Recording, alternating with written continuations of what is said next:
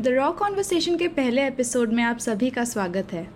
मैं the raw podcast की ओर से गीतांजलि बात कर रही हूँ और आज बातचीत के लिए हमारे साथ हैं राहुल कुमार सिंह, जिनको आप अरे वाह के पिछले तीन एपिसोड्स में सुनते आ रहे हैं। द रॉ पॉडकास्ट को आप सभी ने सराहा है, इसीलिए हमने सोचा ये अच्छा मौका है कुछ पर्दे के पीछे की बातें आपसे साझा करने का। राहुल जी, आपका स्वागत है। जी। तो राहुल जी, आपका कार्य क्षेत्र तो पुरातत्व और संस्कृति का रहा है। फिर इन फिल्मी गीतों में इस तरह दिलचस्पी लेना अचानक कैसे हुआ? गीतांजलि, देखिए, आमतौर पर ऐसा होता है कि आप जिस विषय की पढ़ाई करते हैं, डिग्री हासिल करते हैं, वही आपका क्षेत्र मान लिया जाता है, आपकी पहचान बन जाता है। मगर आपकी रुचि, आपके शौक कई क्षेत्रों में होते हैं। और फिर फ़िल्में। फिल्मी गीत में किसको रुचि नहीं होती? इस कोरोना जैसे दौर में जब वर्तमान संकटग्रस्त हो, भविष्य की आशा धुंधली हो तो बीते दिन अधिक याद आते हैं, सघन होकर। फिल्मी गीत सुनते हुए, उन पर बातें करते हुए कितनी ही मनोरंजक बातें ध्यान में आती थीं, वही अब टीआरपी के आप युवाओं का साथ मिल जाने पर इस रूप में आ रही हैं। जी, हमें भी अच्छा लग रहा है कि आपने अपने इस शौक को शेयर करने के लिए टीआरपी को चुना। तो राहुल जी, आपके दो किताबें हैं, एक थे फूफा और सिंहावलोकन। जो ग्रामीण जीवन, संस्कृति, पुरातत्व के साथ जुड़ी पर्यावरण के विषय पर विकसित हुई है। तो लेखन से आपका अनुभव तो गहरा रहा है, लेकिन पॉडकास्ट आपके लिए एक नया अनुभव रहा होगा। शायद आपका पहला। कोई ऐसी खास बात जो आपको सीखने को मिली पॉडकास्ट के माध्यम से? आ, बिल्कुल। इसकी रिकॉर्डिंग स्टूडियो में नहीं हुई। मैंने आ, अपने फ़ोन पर की थी और आप लोगों को ये भेजा था जिसे आप लोगों ने आ, उसको अंतिम रूप दिया। लेकिन ये करते हुए मैंने देखा कि आपके पास अगर कोई सुविधा ना हो आपके पास स्टूडियो नहीं है या कोई बहुत इस तरह के इक्विपमेंट्स नहीं हैं तो जो कठिनाइयाँ होती हैं, उससे सीखने का मौका मिलता है। हम अधिक चीज़ें एक्सप्लोर कर पाते हैं। मैंने देखा कि अलग अलग समय पर रिकॉर्ड किए हुए जो रिकॉर्डिंग थी, उसमें सुबह, दोपहर, शाम, रात की आवाज़ों में फ़र्क होता था। फिर अगर बात करते हुए सामने दीवार है वो दीवार कितनी दूर पर है, वहाँ से आवाज़ टकरा कर शायद वापस आती थी, वो फ़र्क पड़ता था। बोलते हुए अगर सिर ऊपर नीचे है गले पर दबाव है तो इससे भी फ़र्क पड़ता था। ये ये करते हुए मुझे ये बात समझ में आई कि जो बहुत प्रोफेशनल गाने वाले हैं, जो या जो उद्घोषक हैं अनाउंसर्स हैं आवाज़ की दुनिया के दोस्तों वाले जितने दोस्त हैं, ये सभी इस तरह के लोग हैं जिनको अपनी आवाज़ पर ऐसा नियंत्रण है या जिन्होंने इस तरह से आवाज़ को साध लिया है जो सामान्य किसी व्यक्ति के लिए इतना आसान नहीं होता। इसके लिए मुझे बहुत कोशिश करनी पड़ी और फिर धीरे धीरे ये चीज़ें इस तरह की कई चीज़ें सीखने का मौका मिला और ये बारीकी समझ में आई। वाह मतलब इतनी छोटी सी लेकिन महत्वपूर्ण बात पर आपका ध्यान गया। या शायद ध्यान तो जाता है, लेकिन हमें लगता है इसमें बताने वाली क्या बात है। इन साधारण बारीकियों पर हमारा ध्यान लाने के लिए आपका धन्यवाद। लेकिन फिल्मी गीत संगीत से आपका नाता कैसे जुड़ा? आपका दूर से आंकलन किया जाए तो शायद लगे कि ये क्लासिकल म्यूज़िक के टेस्ट वाले इंसान होंगे। लेकिन हम्म। अब आपने एंट्री की कोका कोला और ब्रेथलेस जैसे गीतों से। बीते दिनों में सिनेमा का असर औरों की तरह मुझ पर भी रहा। सिनेमा प्रेमी कहाँ नहीं होते लेकिन हमारा गाँव अकलतरा सिनेमचियों का गाँव कहा जा सकता है। यहाँ की आबादी तब दस हज़ार भी न रही होगी। सत्तर वाले दशक में, तब यहाँ सात टूरिंग टॉकीज वाले सिनेमाघर थे। हमारे युवा साथियों को शायद टूरिंग टॉकीज़ देखने का मौका ना मिला हो। टूरिंग टॉकीज़ ऐसे सिनेमा दिखाने के केंद्र होते थे जो एक स्थान पर होते थे, लेकिन मेलों में या किसी बड़े आयोजनों में ये अलग अलग जगहों पर टूर किया करते थे इनके अलग से लाइसेंस होते थे।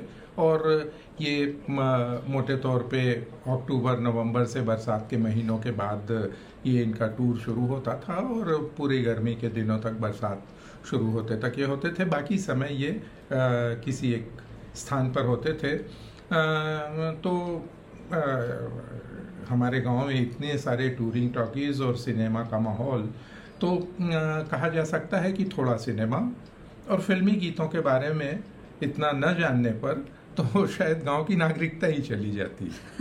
बस इतनी सी बात?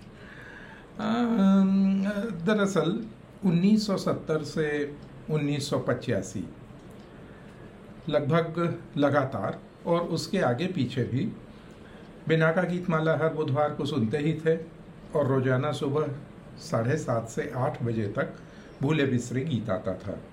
पूरी लगन से बिना चूके ये सुनने की कोशिश होती। गीत थोड़े पुराने ज़माने के होते, पहले अनजान लगते, कुछ अजीब भी अजनबी तुम जाने पहचाने से लगते हो किस्म के।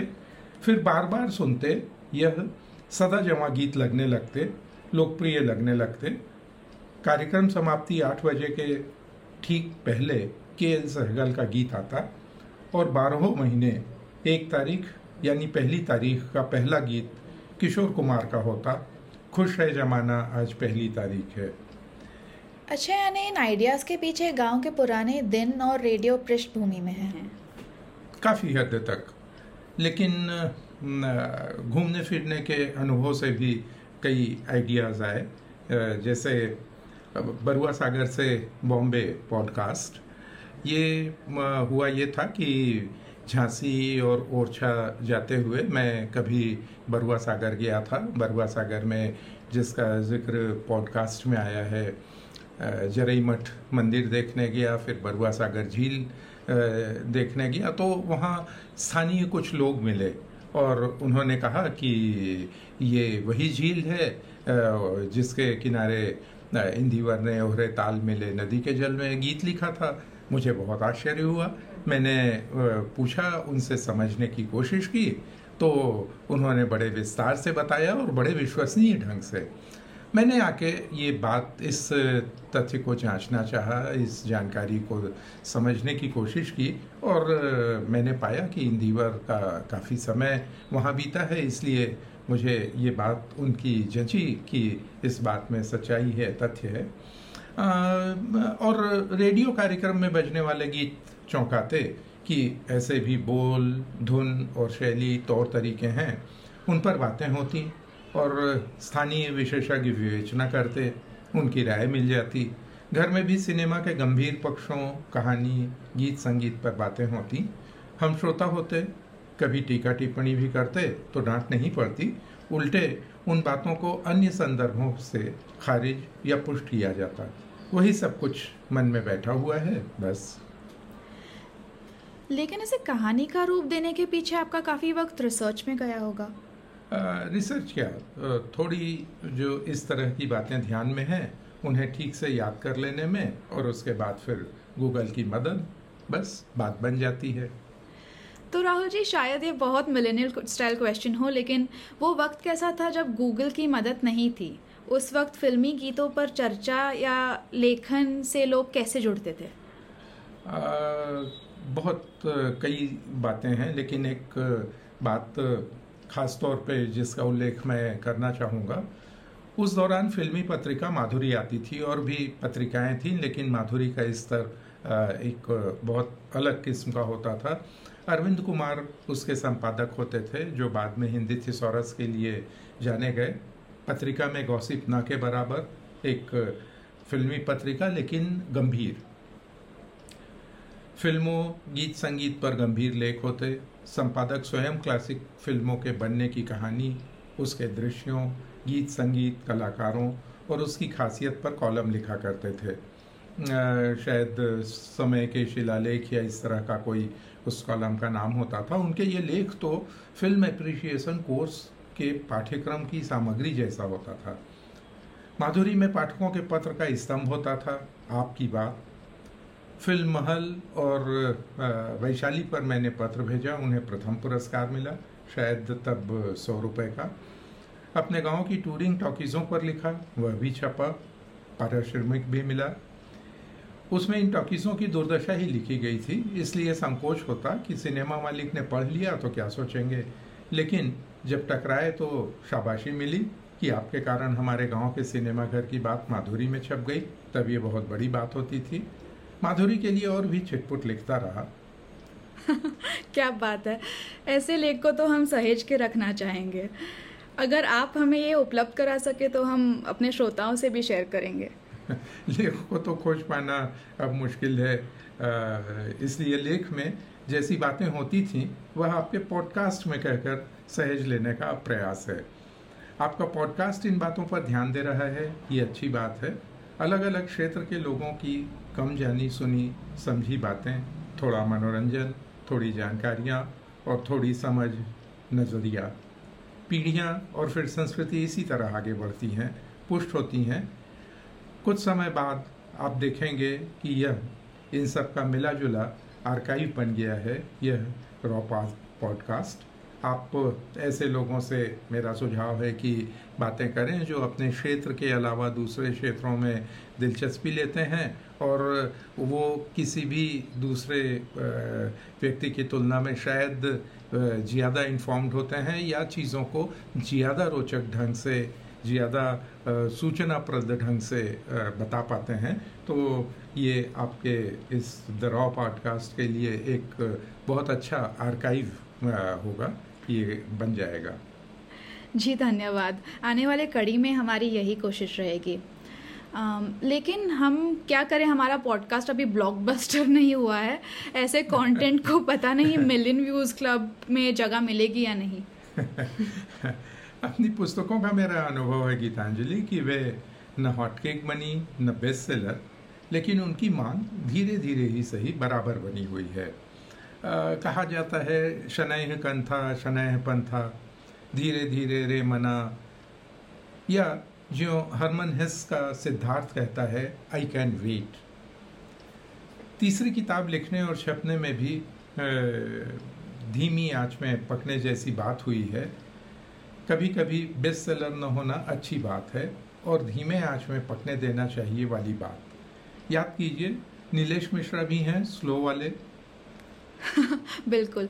आपकी इस बात से तो हमें प्रोत्साहन मिल गया है। द रॉ पॉडकास्ट को भी हम धीमी आँच पे पकने छोड़ देंगे। राहुल जी आपने हमसे द रॉ कॉन्वर्सेशन किया। धन्यवाद। आप सबको पसंद आ रहा है। मुझे इसके बारे में कुछ कहने का मौका आप लोगों ने दिया। मैं जो कुछ करता हूँ, उसे आप बहुत ही अच्छे तरीके से पेश करते हैं। उसकी वॉइस एडिटिंग और जिस तरह से आप उसे डेवलप करते हैं, इसलिए आप और आपके पूरे ग्रुप का, आपकी पूरी टीम का आभार। धन्यवाद। धन्यवाद। तो ये थे Rahul Kumar Singh. The raw podcast में अरे वाह सीज़न के तीन एपिसोड्स आ चुके हैं। आप उन्हें स्पॉटिफाई एप्पल और गूगल पॉडकास्ट पर सुन सकते हैं। आने वाले समय में इस श्रृंखला में कुछ और एपिसोड्स आएँगे, जिसकी जानकारी हम आपसे अपने फेसबुक और इंस्टाग्राम के माध्यम से शेयर करेंगे। आप सभी ने द रॉ कॉन्वर्सेशन सुनने का वक्त निकाला। आपका आभार। धन्यवाद।